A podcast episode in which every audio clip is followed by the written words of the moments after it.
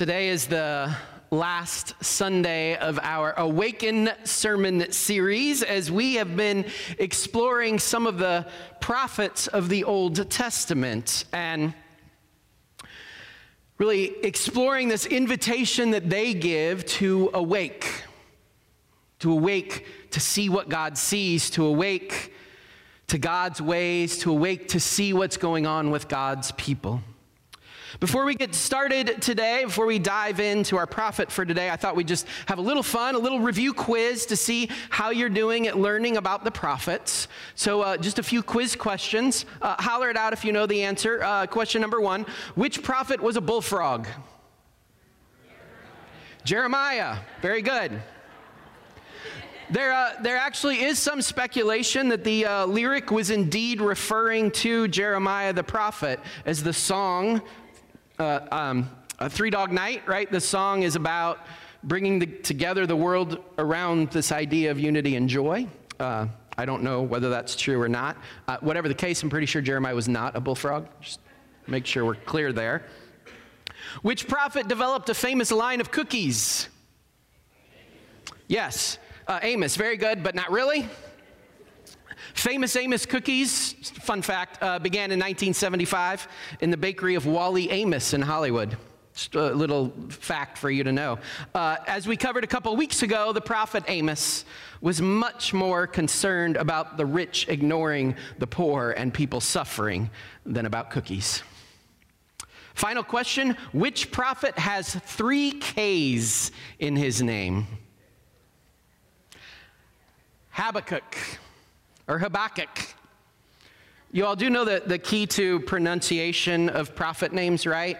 So you just say it with confidence when you're reading, and everybody thinks, oh, I've heard it differently, but that must be, that must be how it's pronounced. I really, I think God is okay if we pronounce it wrong. I just have this sense. Uh, show of hands, how many of you can give, could give like a three sentence summary of, uh, of Habakkuk? Okay, then we've got some things to talk about today. That is good. We're going to explore Habakkuk today. You might even leave with that three sentence summary. Let's, uh, let's pray. Holy God, open your words to us today. Help us to hear and learn from your prophets. Help us to center ourselves in the love and grace and holiness of our Lord Jesus Christ and guide us in that love to be witnesses of your goodness, of your grace. In Jesus' name we pray. Amen. So, uh, to give us some present day context, each week we have had a conversation to help us think about some of the issues in our day that might help us relate to some of the issues in the day of the prophets. I'm thrilled today to invite Jay Leonard to join me up here as as we're going to see in our scripture today, Habakkuk sees great pain Great, uh, great struggle in the world. Jay is an emergency responder who works uh, both out of the uh, fire department and out of the hospital, uh, hospitals in the community, and, and sees the pain and, and hurt in, in our own community. Jay, uh, tell us, let's start with a little bit about you, your family, your, uh, what you enjoy doing. well, I'm Jay, and um, my, you probably know my wife or have seen my wife, she works here, um, and my three daughters. Um, and then I have a son, Ethan. He's grown and moved on and, and doing his own thing. Um, I work for Clay Fire. I'm a firefighter paramedic, been with them for about 28 years. Um, also work for Memorial Hospital and the Children's Hospital as a critical care medic for the pediatric population. Um, and then I dabble at Notre Dame at events. I work at football games. That was like my first specialty that I went into is large event medical, um, and then kind of went off into the pediatric realm. Um, I think you, in the preview, you said you wanted to know what I like to do in my off time. I don't have very much of it. I just like to be outside. off time? What's that? I don't, yeah, I don't even know what that is. Don't even know what you're talking about. we, we, should. This is a good. As, as, you've talked about, Jamie. Jamie is our director of hospitality here at Clay Church. Uh, Jay's wife. If you want to uh, honor Jay today for his time, uh, sign up with Jamie to be a greeter or a member of our hospitality teams. So, so that'll, that'll make, make dinner conversation a lot more fun. Yeah. so, so Jay in your role as an emergency responder? uh, I'm giggling because we already talked about this question. Um, what, what, are some of the, what are some of the tough parts? What are some of the tough things you experience in our community? So I, and, and because we already talked about this, um, Go for it. So that's the worst question you can ask an emergency responder because we spend all of our lives trying to push this stuff away. We do see the worst times, we see the people in their worst times. Um, but I, as much as I hate the question, I love to answer it. The hardest things we see is loss. We see people lose belongings, they lose their homes, they lose heirlooms, they lose family members, um, they lose time out of their lives to be hospitalized for things. That's the worst part that we see. We, the, just the loss, whether it's uh, loss of a loved one, loss of, um, you know, your home. I remember years ago, I was sitting around the dining room table at the, at the firehouse. This is where all the world's problems are solved, by the way. Um, and we're talking, and a young guy, he's like six months into the job, comes running into the table and he says, Man, I hope we have a fire tonight. And all of us looked at him and went, What? Well, the initial instinct is we want to sleep. You know, we, we're one of the few jobs we get to sleep at work. But when you've done it a while, we've seen what that is. It's, it's not the excitement of crawling into a burning building, it's someone losing something. So that's, it, it's just something that grows in, and it, it's something that's loss. Loss is the, the worst part of it. Yeah, we're gonna we're gonna uh, see in, in in Habakkuk today, right? This this just need to cry out. Mm-hmm. Um, how, how, does that get expressed? What are I mean, how do you how do you feel that in your own life? That that need to cry out, that or or see it in the well, I have, a, I have an incredible support system, and, and I'm not just saying that because she's here. Um, but I, I, can literally, she knows sometimes she just needs to listen. I just need to say what's on my mind. I need to say what's going on. Um, as dysfunctional as our family is as firefighters, um, we all support each other. If somebody's having a hard time, you know, we'll pick up their chore for them that night, or we'll go to their house and mow their grass. Um, to give everybody, you know, just things we help each other. Um, that's and we have in the growth of the fire service over the years everybody thinks the fire service is super old, but we think of it as a really young thing and it's growing every day and it's expounding every day. Mental health has been a big, thi- a big focus in the fire service and, and our own personal mental health, not so much about the community. We're concerned about that and we, we actively participate in that. We always have. But now we're realizing that our guys are going down from this and we're trying to figure out how to, to make that better and, and give us a place, a safe place to go and cry out. To cry out, yeah. Right. Yeah. Um, another thing Habakkuk is going to talk about is, is waiting. Um, waiting in the unknown, mm-hmm. waiting. Uh, obviously, you've been with families in that in that waiting. Um, what sustains you? What what have you seen that sustains uh, others in that so in those times? Obviously, the resounding thing that we see people clinging to for hope is their faith. Um, and, and and I don't want to make light of that, but in addition to that faith, it's it's really nice to see community whatever their community is, surround them. Whether it's the dinners being taken to their houses while they're visiting a loved one in the hospital, um, somebody opening up their house in a rainstorm because their house is on fire and they need someplace dry to go. Just the, the, the community, um, it really helps people.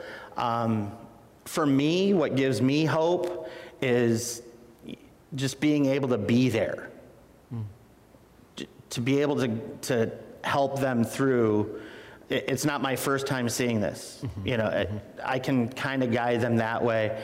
But 10 years ago, 12 years ago, whatever it was, when Jamie came into my life, um, I was really like at a point where I was ready to hang it up.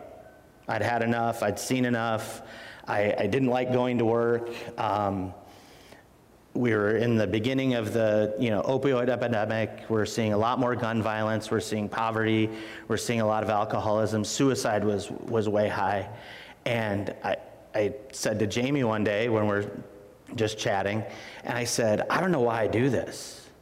Like what, what good am i doing? And and she just said this very simple thing maybe at that moment you're the face of god. Maybe you're who they need to see Maybe God's putting you there to be that person. And that, that kind of gives me the hope. I also got a haircut because I don't want him to have bad image of God. Jay, that's, uh, um, that's powerful. A way to think about how we are bringing hope into the world. Absolutely.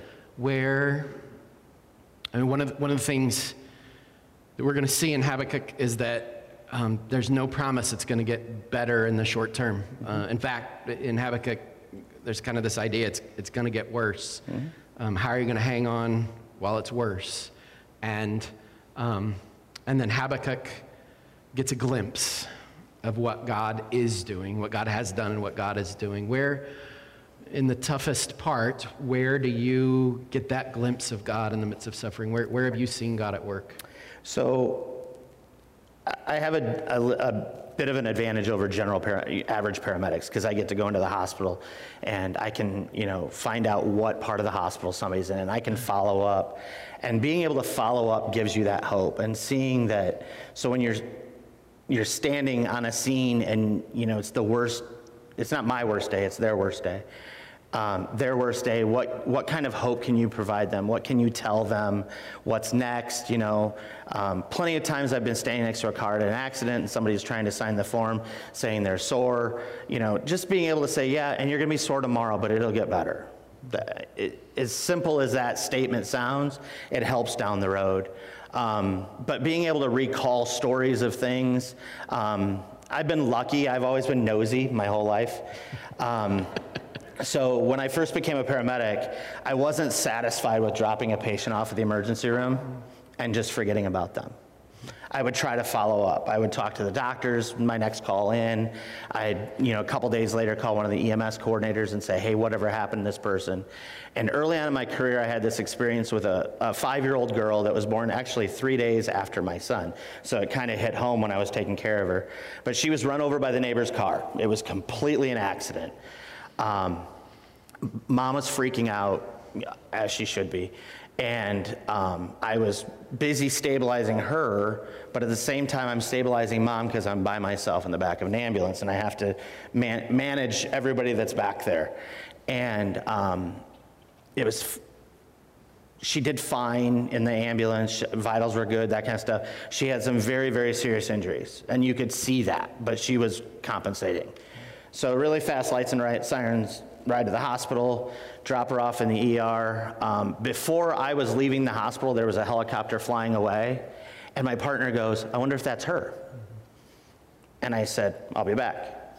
I went back in and I asked, was that her? Yes, that's her. She's flying down. Where are you flying her to? We're flying her to Indianapolis. On the report, the mom said she, she was fine with me following up. So I called her the next morning and said, hey, how are things going? We're down here at Riley. They're not going to operate. Things are going good. We're going to be here for a few days. But she's kind of down in her spirits. That day, we were going to Indianapolis for my son to see the Doodlebops.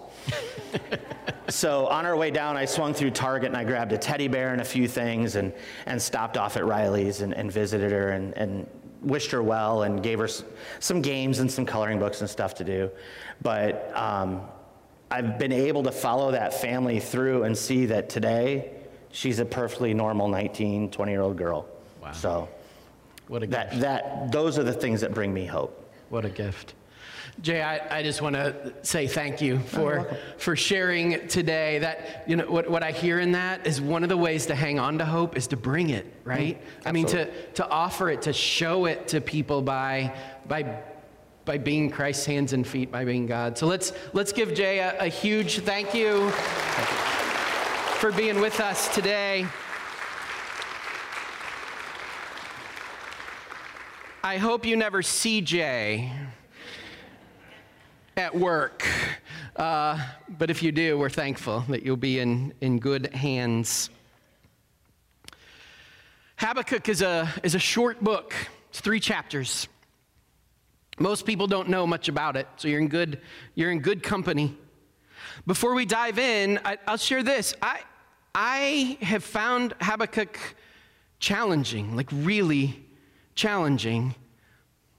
I, actually, if I'm honest, I have found Habakkuk a bit terrifying. Um, at the same time, before you panic or decide, whoa, I'm out of here. I don't want to hear anything terrifying today. At the same time, I think Habakkuk is extraordinarily rich in teaching about faith, deeply encouraging in how we can live as, as followers of God, followers of Jesus. If you're curious about one, how one book can be all of that, let's, uh, let's dive in today. The prophecy that Habakkuk the prophet received. How long, Lord, must I call for help? But you do not listen. Or cry out to you violence, but you do not save. Why do you make me look at injustice? Why do you tolerate wrongdoing? Destruction and violence are before me. There is strife and conflict abounds. Therefore, the law is paralyzed and justice never prevails. The wicked hem in the righteous so that justice is perverted. How long? This is Habakkuk's prayer. This is where Habakkuk, his prophecy begins, his lament, his cry out to God. Have you ever wanted to cry out to God?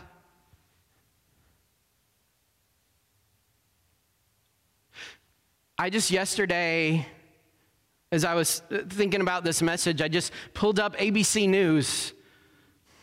Just pulled up the website yesterday afternoon, and this is what was on it shooting, shooting, shooting, death, death, shooting, shooting.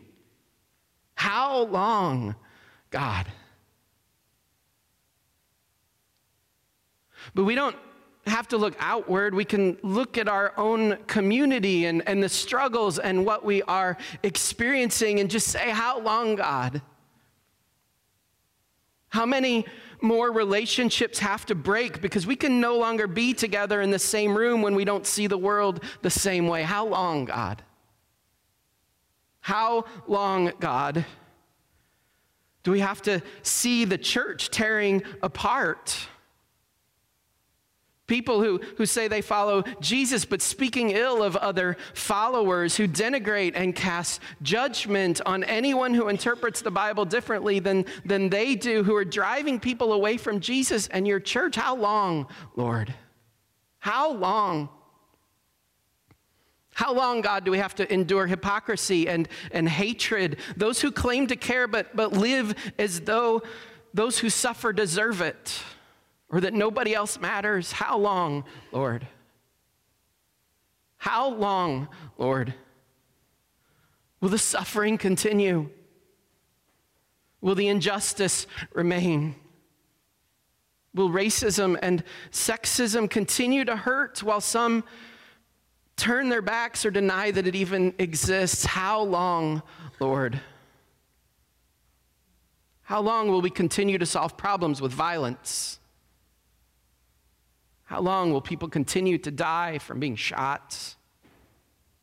How long will communities continue to be devastated by hatred and violence? How long, Lord?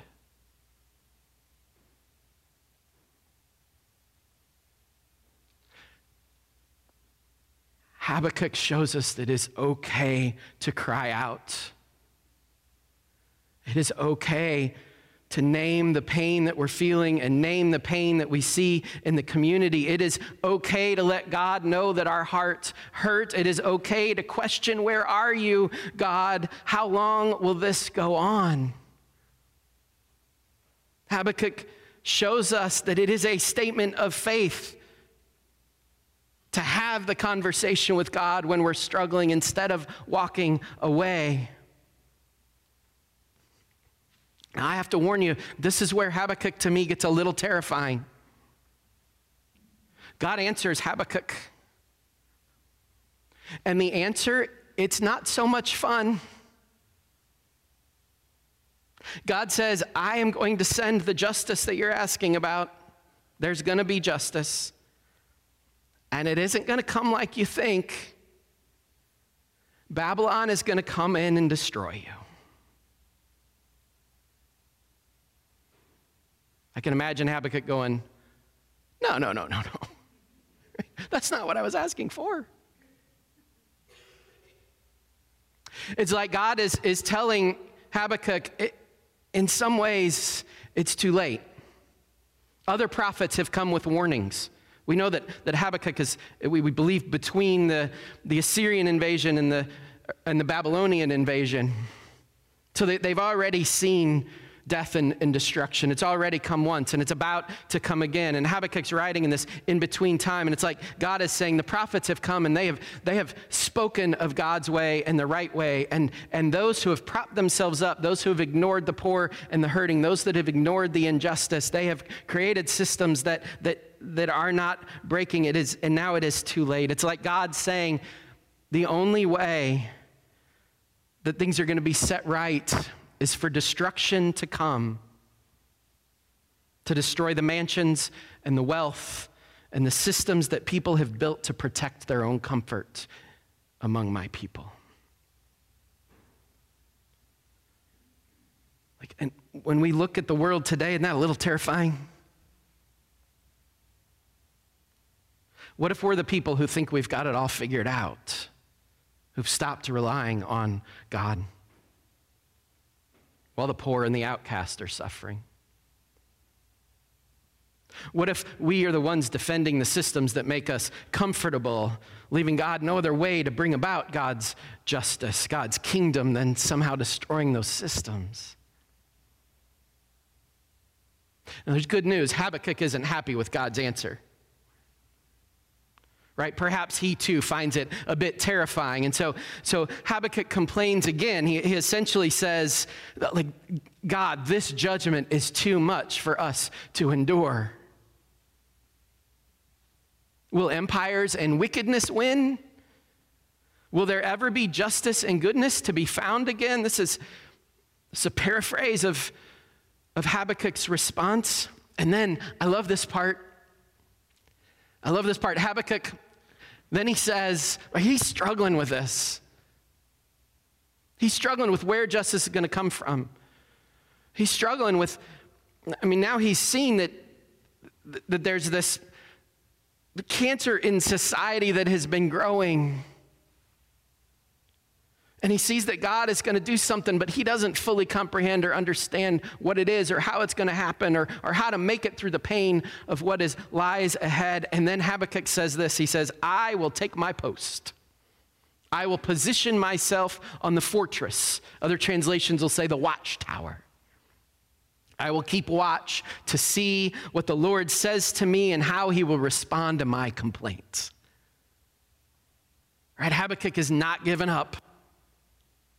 He's like, okay, God, I still don't, I still don't understand. I'm going to stand on this watchtower and I'm going to wait for you to show me. I'm not going to give up on my faith in you or my voice on behalf of, of God's people. He says, I'll wait. I'm going to position myself on the watchtower, Am I in confident, God, that you are going to answer. I am confident, God, that you will show a way forward. Are we praying with confidence that God will answer? Are we positioning ourselves and our spiritual lives and our lives of prayer to say, God, show me? Are we willing to wait and to watch? To pay attention, to wake up to what God might be saying to us. Well, God answers Habakkuk.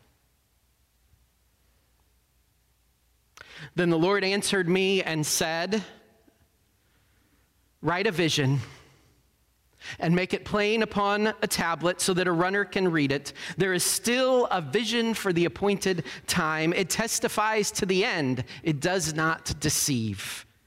If it delays, wait for it. For it is surely coming, it will not be late. Some people's desires are truly audacious. They don't do the right thing, but the righteous person will live honestly. God says to, to Habakkuk, the person who desires a right relationship with me, the person who hangs on to that faith in me, who loves honestly and, and desires what is best for community, even above their own personal desires, they will have my vision. They will awaken to see what I am doing, my ways, to see my present, to, to see what is good and, and right, and what is destructive and death dealing. In this vision that Habakkuk receives, God then goes on and he pronounces woes. Woes on those who take advantage of others.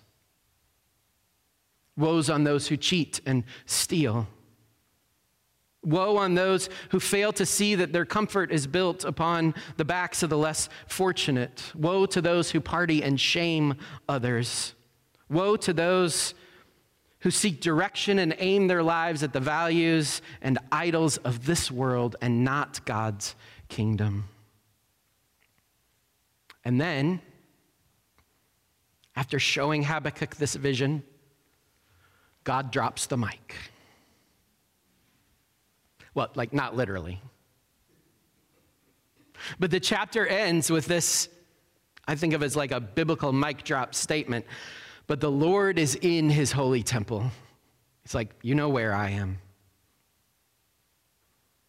You know where I am. Let all the earth be silent before him. Let all the world bow down, give their lives to the Lord. And this, this is where Habakkuk gets really good. This is where, if you've drifted off a bit during this message, like come back, because this is where this is where Habakkuk says what I think we need to hear. You're going to want to hear this. I think we need to hear this. What Habakkuk says in response to God, he says, Lord, I have heard of your fame. I stand in awe of your deeds, Lord, right? Habakkuk has had a glimpse that God is at work. Repeat them in our day, he says. In our time, make them known. In wrath, remember mercy. Habakkuk saying, I know that God isn't done yet. That's what Habakkuk sees. God, I, know, I now know that God isn't absent in this suffering. Right? God is with us. Habakkuk says, I, I get that the suffering isn't going to have the last word. God is going to have the last word. I now understand that the injustice and the pain and the suffering won't last forever because God's kingdom will come. But this doesn't mean that the present is going to be easy.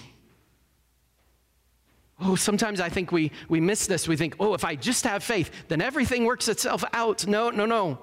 Habakkuk sees, he's like, it, it's not going to be easy. It does not mean that the troubles in this moment in this life are going to go away. Right? People, they're still going to be judgmental and hurtful. Systems of injustice, somehow in our world today, they find a way to endure. The church will continue to suffer from those who, who don't lead, who don't face forward with God's love.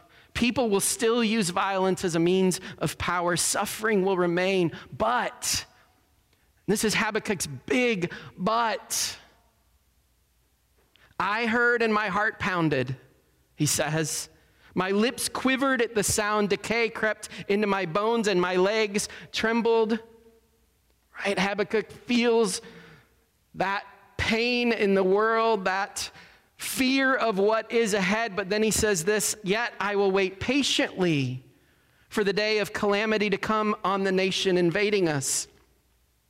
Though the fig tree does not bud and there are no grapes on the vines, though the olive crop fails and the fields produce no food, though there are no sheep in the pen and no cattle in the stalls, yet I will rejoice in the Lord.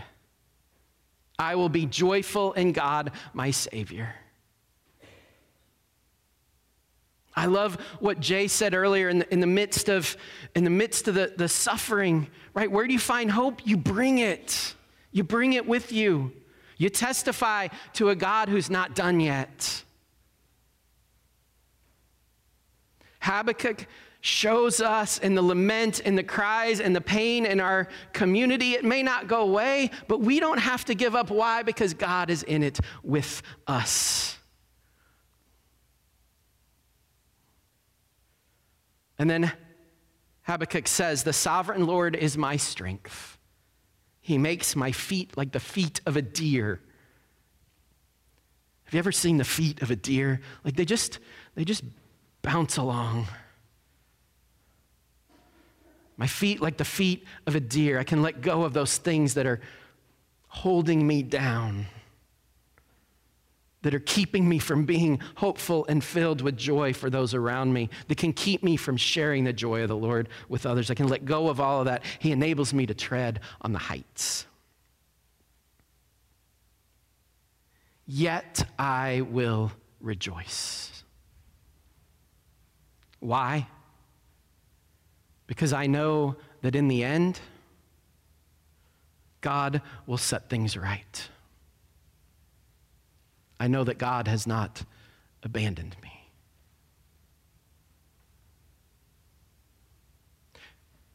You see, we could return the judgment and hurtfulness in our world that we see around us. We could give in to cynicism we could give up. We could lose hope. Habakkuk shows us another way the way of faith in God. Habakkuk shows us the way that we now know is faith in Christ, that God is present even in the cross, even in the suffering. God understands the suffering, even death. And in the resurrection, God promises, shows us the promise, shows us the power of God to overcome even death, that not even death will have the last word. So even when things are at their worst, even when the pain seems overbearing, even it, when it feels like the enemy is winning, I will rejoice, Habakkuk says, because I know that God is with me. God awakens us to find hope in the promise of God's presence and final victory. So, what do we do with this?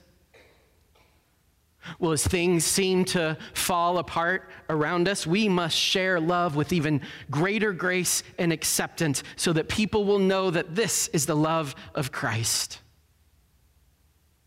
As things said or done in our community cause us pain and cause others to turn away, we must deepen community in Jesus because that is how we experience Christ's presence and share it with others as we struggle, as the world continues to fight among each other, as others judge and, and wrest away control, we must turn to Jesus and let go and let God love even our enemies so that others may glimpse the vision of God that we have in Jesus Christ. And how do we do all that? Remember that three sentence summary I promised you? It gets even better. It's just a few words. Here's what Habakkuk shows us, teaches us. One, cry out. Cry out when you need to because God hears and God understands. God can handle our anger. Two, wait patiently. The suffering may be great, but God is with us in and through it. If we don't give up, if we wait patiently with expectation, we'll catch a glimpse and finally rejoice. Rejoice in every moment that God is here, that God is near. Rejoice so fervently and joyfully that others want to know that God that we know, the God that saves, the God who sent his Son so that all who believe in him may not perish but may have eternal life. Amen. Amen.